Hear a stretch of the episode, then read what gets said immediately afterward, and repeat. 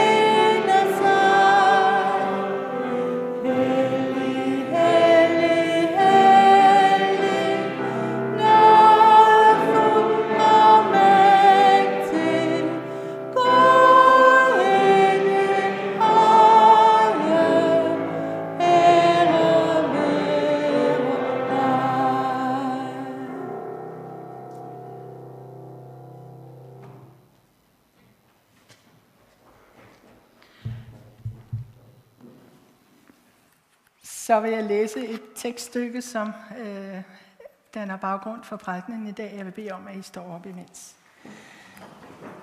og det er fra 5. Mosebog 30 og versene 11 til 14. De befalinger, jeg i dag pålægger jer, er ikke ufattelige for jer, og de er ikke uden for jeres rækkevidde. De er ikke oppe i himlen, således at nogen ville spørge, Hvem kan stige op til himlen for at få fat i dem og fortælle os om dem, så vi kan handle efter dem? De befinder sig heller ikke på den anden side af det store hav, således at nogen ville spørge, hvem kan rejse til den anden side af havet for at få fat i dem og fortælle os om dem, så vi kan handle efter dem. Nej, du kender allerede budskabet. Det er i dit hjerte og på dine læber, så du kan handle efter det. Lad os bede sammen, og de, som har brug for det, sid endelig ned. Himmelske Far, vi takker dig for, at vi har mulighed for at samles øh, i dit hus, far. Og vi takker for, at du har sagt til os, at, at du vil være hos os, hvor to eller tre er forsamlet. Vi beder om din velsignelse over gudstjenesten, og især Karsten, at du vil være med ham. Tak for den inspiration, du har givet ham. Og beder for, for alle os, der skal lytte til dit ord, at vi må forstå meningen og være i stand til at tage det med os videre i vores hverdag. Beder for alle de steder, dit ord forkyndes ud over landet, far, og ud over verden, at du vil virke med der. Og far, vi beder især for, for dem, som øh, bor steder, hvor det er forbudt at lov, lovprise og tilbede dig. Bed om, at du vil give dem beskyttelse og nyt mod, far. Og far, vi beder for dem, som gerne ville være her i dag, men af forskellige grunde ikke har kunnet komme. At du vil være hos dem, far, med din kærlighed, med dit lys, så de kan mærke, at du er altid hos os. Vi vil bede for vores land, alle dem, der skal træffe vigtige beslutninger i, i regering, folketing og regioner og kommuner, for at de må tage dig med på råd, og at dit ord og dine tanker må kunne ses i det, der sker i vores land beder for vores kongehus og de, der, der er derfra, at du vil bevare dem. Far, vi beder for dit land, beder for Israel. Vi har viden om, og vi har tro på, at du styrer, hvad der sker dernede. Din mægtige hånd vil føre din vilje igennem. Far, tak, at vi altid kan henvende os til dig. Du er altid klar til at, at lytte til os og give os trøst og give os vejledning. Det priser vi dig for. Amen. Værsgo at tage plads. Så synger vi nummer 236, Flammerne er mange. Det er blevet, det er blevet en af mine yndlingssange fordi den beskriver, hvordan vi som Guds folk er et, og det synes jeg simpelthen er så smukt gjort.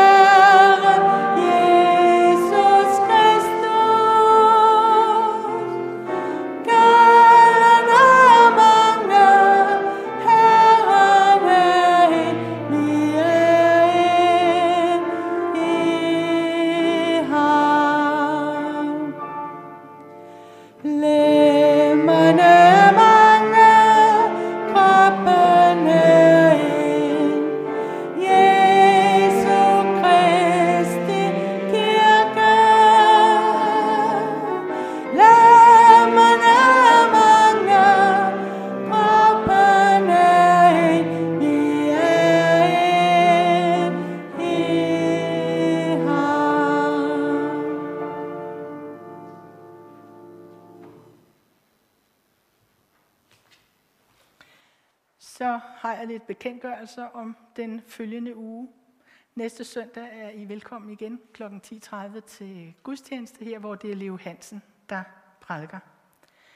Vores forskellige aktiviteter i kirken er lukket for sommeren, undtagen den gruppe, der hedder Flittige Hænder for Nødhjælp. De er flittige stadigvæk og mødes øh, hver fredag formiddag og producerer ting til børnehjem og, og lignende. Så har vi øh, ikke sommerstævne i år. Øh, det er reduceret og, og kaldes nu en sommerfest, og det foregår fra den 24. til den 27. juli. Så øh, velkommen til at gå ind. 29. Undskyld, ja. Øh, det er det med hukommelsen, for det står på den forkerte sædel. øh, velkommen til at gå ind og se på hjemmesiden, og jeg mener også, der, der er et program, man kan finde derude. Så har vi to øh, indsamlingslister liggende ude ved vores bogsand, hvis nogen har lyst til at se, om I vil være med til det. Bagefter gudstjenesten har vi øh, kaffe inde i vores øh, caféområde, hvor der er stillet håndsprit frem, så man lige kan, kan klare hænderne, inden man øh, tager sig en kop. Så er næste punkt på programmet Fensmark-gruppen, så jeg går lige herover.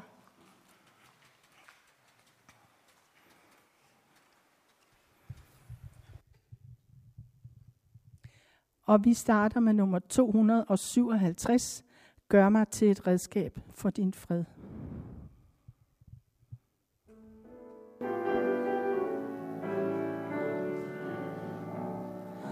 Gør mig til et redskab for din fred. Hvor hadet gror, lad mig så kan det have. Hvor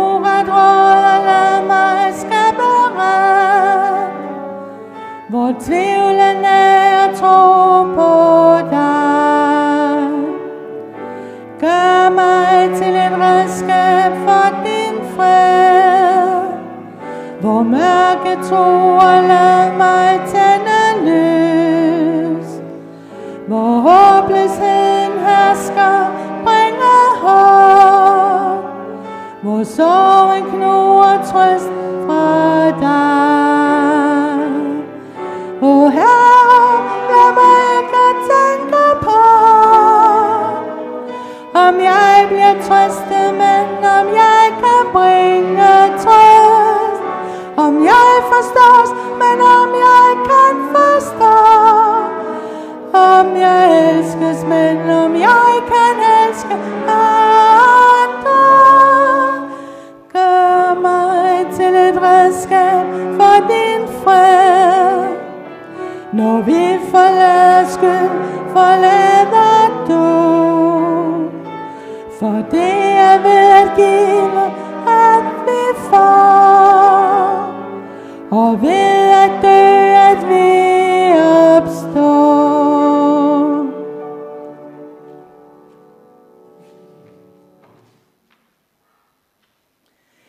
Næste sang er ikke fra vores sangbog, men den er ikke mindre god af det. Den hedder Du skjuler dig i lyset, du gådefulde Gud, og den kommer også op på væggen.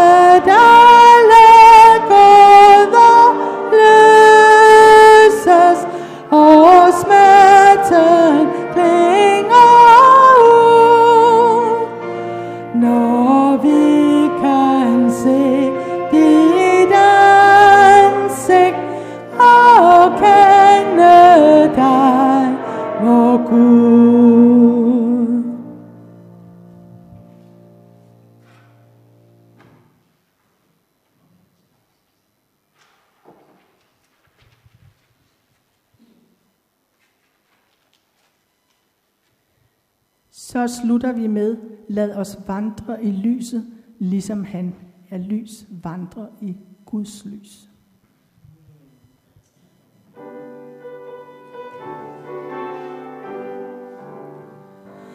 Lad os vandre i lyset, ligesom han er lys.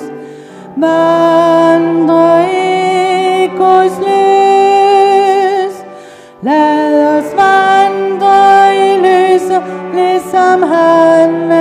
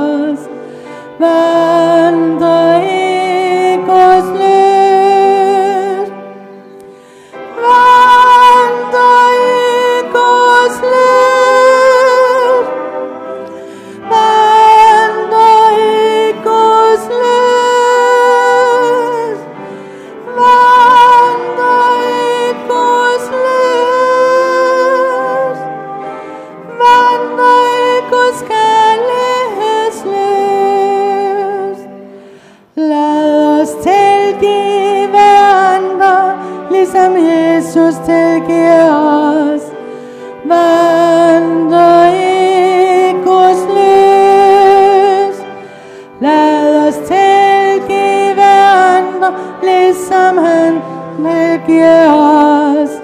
Vandre i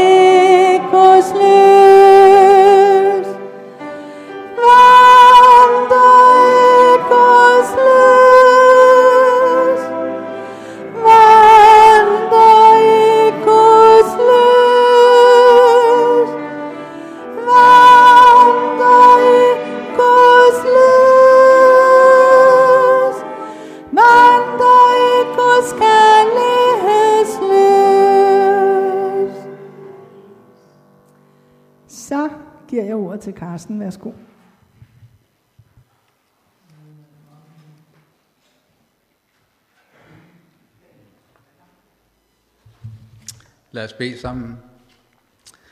Kære Jesus, tak, at du øh, opmuntrer os til at, at vandre i dit lys.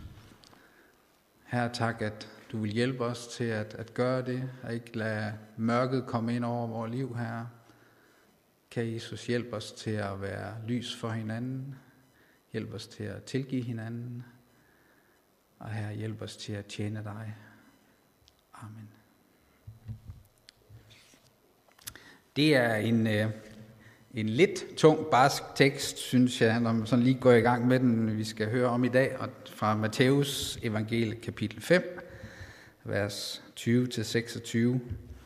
Og hvis I har lyst, så må I gerne rejse jer, mens vi læser den. Men det siger jeg jer, hvis I ikke opfylder Guds vilje på en ny og bedre måde, end de skriftlærte og farisæerne gør, så kommer I slet ikke ind i Guds rige. I har hørt, at det blev sagt til vores forfædre, du må ikke begå drab. Hvis nogen gør det, så skal de stilles for retten. Men jeg siger jer, den, der blot bliver vred på en af sine nærmeste, burde stilles for retten.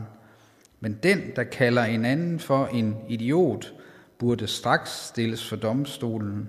Og de, der kalder andre for ugudelige tåber fortjener selv at blive kastet i helvedes ild. Når du går hen for at give en gave til Gud, og du så kommer i tanker om, at en af dine bekendte har noget imod dig, så lad gaven vente. Gå først hen og bliv forsonet med vedkommende. Derefter kan du bringe din gave. Hvis nogen anklager dig for ikke at have betalt, hvad du skylder, så få det et forlig i stand inden det er for sent.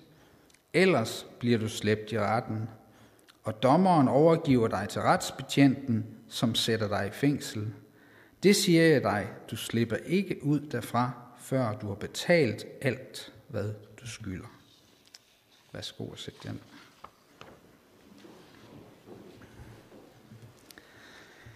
Ja, det er en tung omgang, og det er godt sket, det også starter lidt tungt. Det er vel del med jer i dag.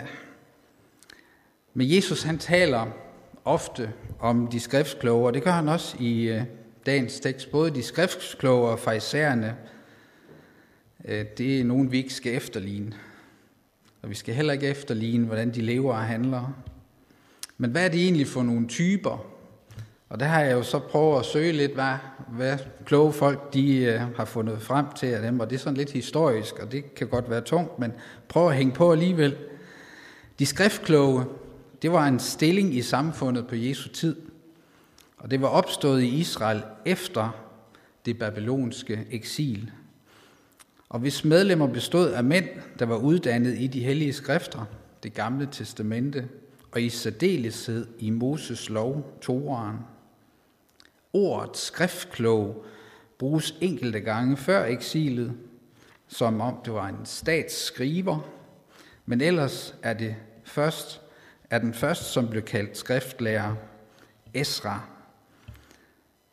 For han var nemlig bevandret i Moses lov, og det kan man læse om i Esras bog blandt andet. De skriftkloge, de havde en samfundsmæssig rolle dengang. De var datidens akademikere, og ikke noget galt med akademikere. De fik efterhånden en vigtig rolle i at tolke loven, både teologisk og juridisk. Og de fleste jøder anså dem som lovgivere, fordi det, de besluttede, det blev gældende ret. De love kom efterhånden til at dække alle tænkelige situationer. Med tiden, da jøderne begyndte at tale aramæisk, blev, det også, blev de også nødt til at skulle oversætte skrifterne. De skriftkloge havde også til opgave at undervise i lovens bestemmelser og i de afgørelser, som berømte lærere i fortiden havde truffet. De skriftkloge de begyndte deres uddannelse allerede som 15-årige, og den varede 12 år, så det var en længere uddannelse. Og de brugte tid på at læse fortolkninger af skriften, og om retten og myndighederne til at øh, retten og myndigheden til at undervise, den, den trænede de så også i, men den kunne de først få, når de var 40 år. Enkelte skriftkloge var præster, men størstedelen af, af de skriftkloge, de havde et borgerligt værv ved siden af, ligesom Paulus, som vi ved, der var teltmager. Arbejdet som skriftklog, det var faktisk ulønnet. Det må man sige, at det bare måske lønnen i sig selv bare være det. Men øh, ja, og dermed det tilhører de sådan set den fattigste del af befolkningen. De skriftkloge som gruppe var ikke et særligt øh, parti eller en religiøs retning, ligesom farisæerne de var, men snarere en stand svarende til vor tids teologer eller jurister. Det virker, der virkede inden for den jødiske samfund med råd og vejledning til forståelse af skrifterne. Og i det nye testamente står de skriftkloge og farisæerne ofte nævnt sammen med, at de var to typer, der ikke nødvendigvis var helt det samme. De fleste farisæere var ikke skriftkloge, men de farisæiske folk, de kunne være skriftkloge. Som det sandsynligvis hentydes til i det nye testamente, så var der en større og mere betydningsfuld gruppe end de andre sadukæiske skriftkloge. Ja, nu bliver det virkelig teknisk. Nå, det prøver vi at komme videre ud af. Spørgsmålet var, var Jesus en skriftklog? Tænk over det.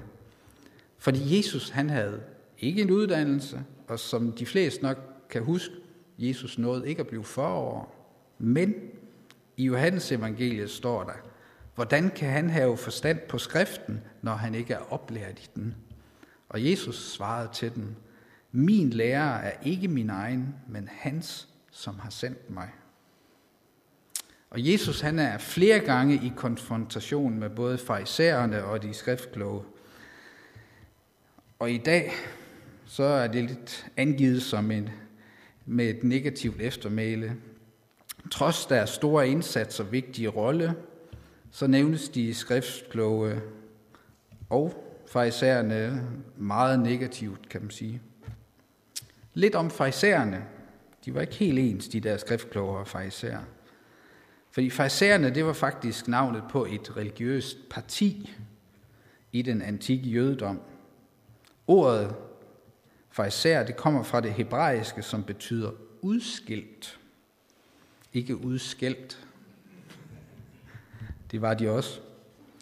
Farisæerne, der er omtalt i det nye testamente som en gruppe, der var i opposition mod Jesus og de kristne. En af de mest kendte farisæer, det er faktisk apostlen Paulus. Men øh, det skete der heldigvis en stor forandring ved. I Nye Testament skal vi læse om, at Paulus han blev omvendt på en meget kraftig særlig måde.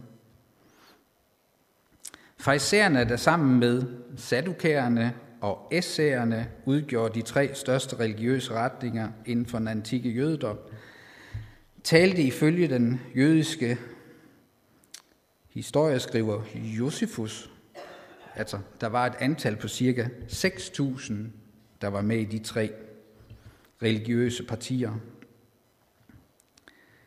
Øh, og det var formentlig kun udbredt i selve det gamle Palæstina, ikke ude i de områder, hvor jøderne ligesom var flygtet uden for Israel.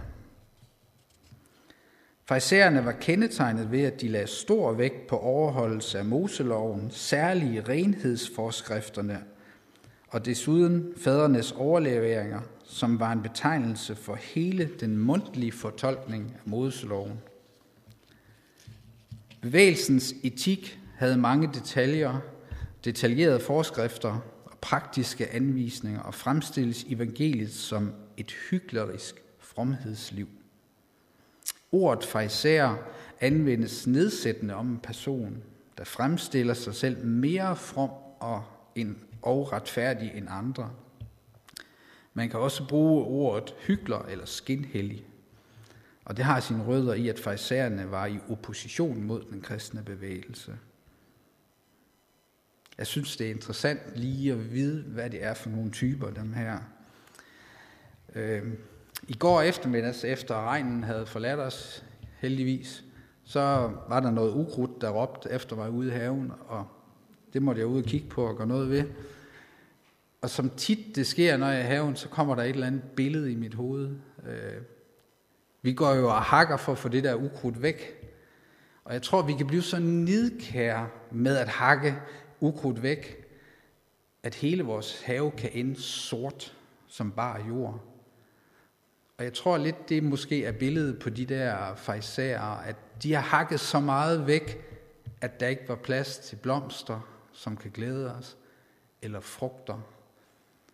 Og de er de ting, vi gerne vil have, der skal ske i vores liv, at vores liv skal blomstre, og der skal komme god frugt ud af vores liv. Øh, for mig var det i hvert fald et godt billede på, at vi skal ikke bare hakke det hele væk. Der skal være plads til at gro noget. Og så et andet billede, der kom i samme øjeblik, det var, at jamen, når jeg sådan har hakket noget ukrudt væk omkring blomsterne, så samler jeg det gerne op og putter det hen i min kompostbunke. Og så til næste år, så kan jeg få noget god muld ud af det. Og det har jeg i hvert fald i mit liv tolket som, at jeg samler en erfaring, der på et senere tidspunkt faktisk kan give mig nogle gode tanker og gøre gavn i mit liv, så jeg ikke gentager det, som var dårligt.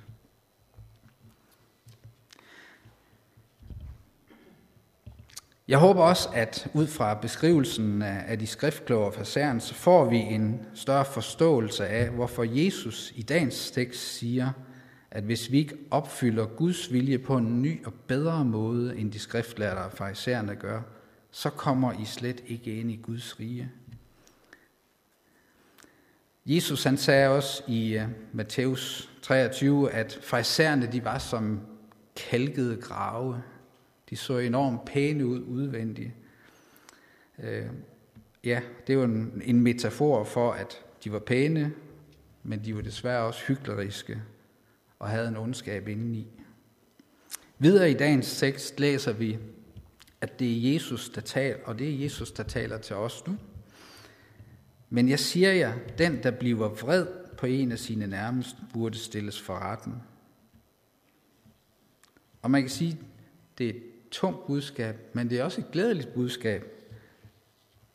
For man kan sige, og jeg ved ikke, om I har hørt den sætning før, Jesus, han ophæver vreden i dag. Han vil gerne, at vores verden skal være uden vrede. Den skal afskaffes. Der står også i dagens tekst, jeg siger ikke alene, at du, er, du skal ikke slå ihjel, eller sige tåbe til den næste, men du skal overhovedet ikke blive vred.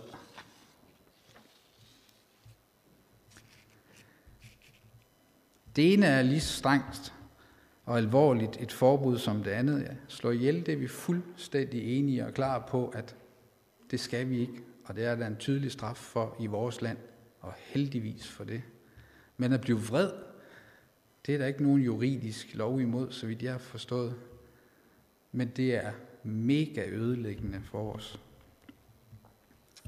Vi skal ikke dømme eller hævne os.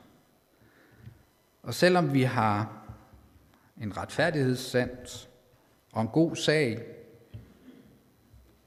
så er det dog den onde, der får lov at virke i os, når vi bliver vred. Og i Jakobs brev står der, et menneskes vrede udretter intet, men retfærdighed for Gud. Altså, det er retfærdigt for Gud at have en, en retfærdig vrede. Altså skal al vrede være helt og aldeles fjernt fra os. Alene Gud skal vredes, ellers bliver det en djævelens vrede, som med sikkerhed ikke går for sig uden synd. Det er i orden, at vi kan føle os såret, men at vi også vil have ret til at gøre gengæld på den ene eller anden måde, det er usundt for os. Når vi møder vreden, så gør det ondt. Men vi må tåle det, og derefter må vi tilgive, og så må vi glemme den. Det er noget ganske andet at føle smerte, at græde og klage, end at søge hævn eller tilfredsstille sit had eller nag. Sådan er vi mennesker. Vores vrede, den er altid fuld af misundelse eller had til næsten, i det den er drevet af det onde, der er indplantet af ham i vores selv. For denne vrede kommer ikke af det andet end det medfødte menneskelige ondskab, som kun søger sin egen egoistiske hævn, eller egen ære eller fordel. For vreden lov til at slå rod i vores hjerter og udvikle sig til had og uforsonlighed, er vi simpelthen dermed udelukket fra nåden så længe vi ikke vil give slip på vores vrede. Alle vores religiøse øvelser og alt, hvad godt vi vil gøre, er i Guds øjne hyklerisk. Så længe vi ikke vil lytte til hans ord og søge forlig med vores næste. Når vi går hen og vil give en gave, og i dagens tekst er der nok tænkt på, at vi giver penge til kirkens arbejde ved at aflevere det ved alderet, Man kan sige, en ting er at give penge. Vi kan også give gaver på mange andre måder. Vi kan gøre noget, som har værdi for hinanden. Det kan også være en stor gave. Men gaven, den mister sin værdi, hvis vi ikke har rene motiver for at give eller gøre noget for hinanden. Vi skal søge forsoning, når vi ved, at der er noget imellem os, som ikke er gjort op. Få snakket tingene fornuftigt igennem. Og vi skal søge at finde en forståelse for hinandens synspunkter på det, som er kommet imellem os. Og det er ikke nogen nem øvelse. Men hvis vi virkelig mener noget med, at vi vil leve et liv tæt på Jesus, så er det vigtigt, at vi søger forsoningen. Og man kan sige, vil vi være syndens slave, eller vil vi være Jesu tjenere? En gammel øh, slotspræst og biskop i 1600-tallet, han hed Erik von Toppidan, han skrev nogle ord om, som han kalder troens spejl. Og han skrev om, at vi kan se, om vi har en falsk tro. Og der han kom med nogle linjer på, hvad det kan være. Og det kan være, at vi har svært ved at se, og bekende vores sønder. At vi ikke rigtig vil tale med Gud om det, som er svært. Og vi måske ikke længes efter Guds tilgivelse og kærlighed. Og vi lever på afstand af Gud, lever med synd, kommer med undskyldninger om, jeg vil ikke være end de andre. Jeg lever et anstændigt, gudfrygtigt liv, så Gud kan da umuligt lade mig gå fortabt. Men han skrev også nogle linjer om det, han mener, der er sand tro. Det er, at vi kan se og erkende vores synd og komme til Jesus og bede om tilgivelse. At vi tør og vil kæmpe med den synd og de følger, der er ved det. At vi har en længsel efter Jesus og hans tilgivelse og kærlighed at vi spørger ærligt efter Guds vilje i alle livets situationer og tænker, hvad vil Jesus gøre? Glæder sig ved at læse Guds ord og adlyde, har tillid til, at han vil tage imod os, har kærlighed til sine kristne brødre og søstre, taler til og beder til Gud flere gange hver dag om stort og småt, og kan erfare Guds helligånds kærlighed i sit liv.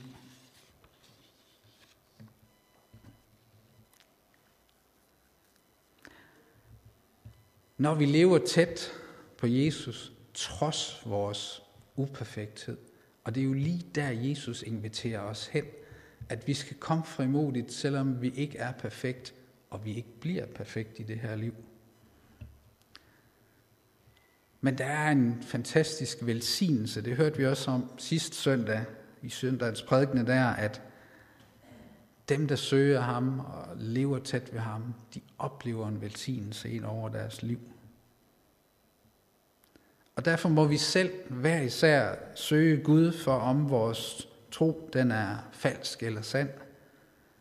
Og vi må søge forsoning med Gud, hvor vi er på afveje med vores liv og vores tro. Guds ører kan heldigvis tåle at høre alt. Og alt det, som kommer frem i lyset, sandheden om os, det vil sætte os fri fra en slavetilværelse til at kunne være frimodige og velsignede tjenere. Så tag imod friheden. Lev et liv, som har værdi for dig og dem, som du møder i livet. Vi må søge forsoning i stedet for at blive vrede. Lad os bede sammen. Kære Jesus, tak for din kærlighed og tilgivelse til os. Jesus, vi må bare erkende, at vi fejler gang på gang. Men Jesus, vi tager også til os, at vreden, som vi alle sammen har oplevet, enten imod os, eller vi selv har udtrykt for andre, at den er ikke konstruktiv. Jesus hjælper os til at ture og ville arbejde med den, ture erkende den over for dig, og også over for dem, vi har såret, så vi kan blive sat fri til at leve et kærligt og frugtbart liv med hinanden. Jesus, tak for, at du kalder os til det. Og tak, at du sætter os fri, når vi tør og vil erkende det. Tak, Jesus, for din kærlighed til os den er formiddag. I Jesu navn. Amen.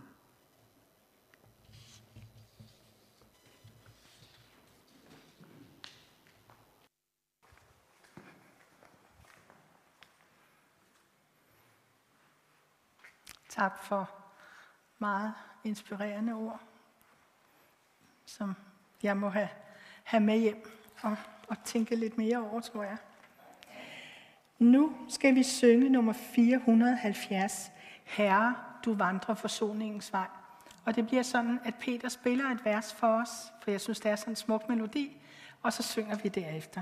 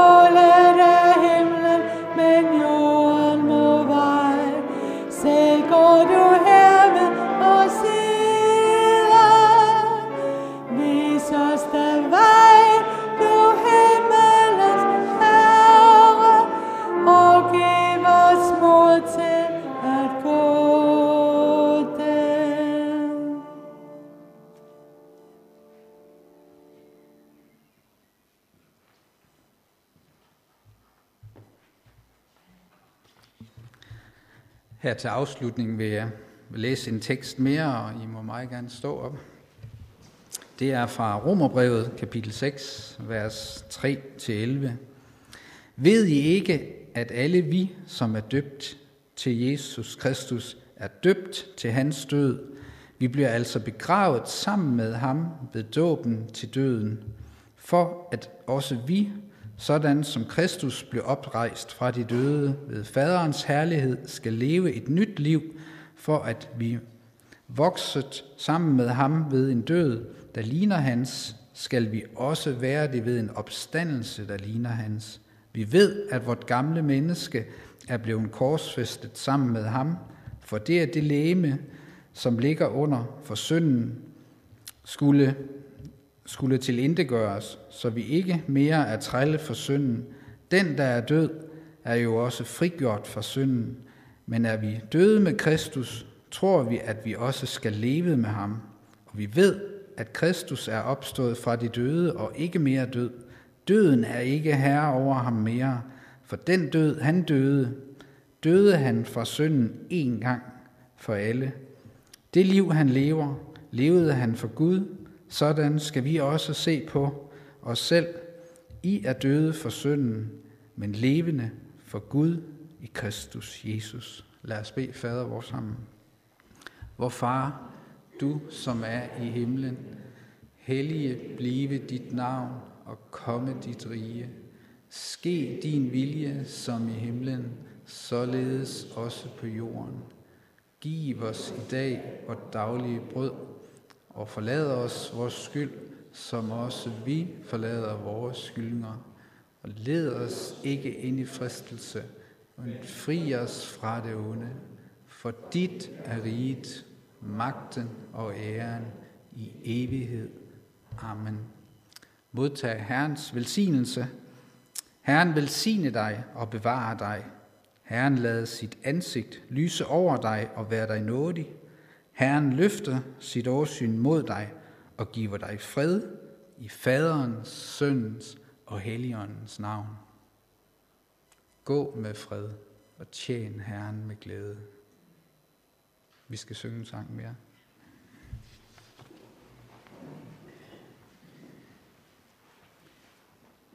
Den sidste sang inden øh, postludiet er 430.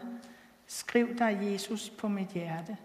Der er kun et vers, så vi gør det på den måde, at vi synger verset en gang, så spiller Øjvind det for os en gang, og så synger vi det en gang til. Og så er I som sagt alle velkommen til en kop kaffe eller te inde på, i vores caféområde. Og skulle nogen ønske en uh, samtale, så er I velkommen til at blive uh, inde i salen, så vil nogen kontakte jer. Tak for i formiddag.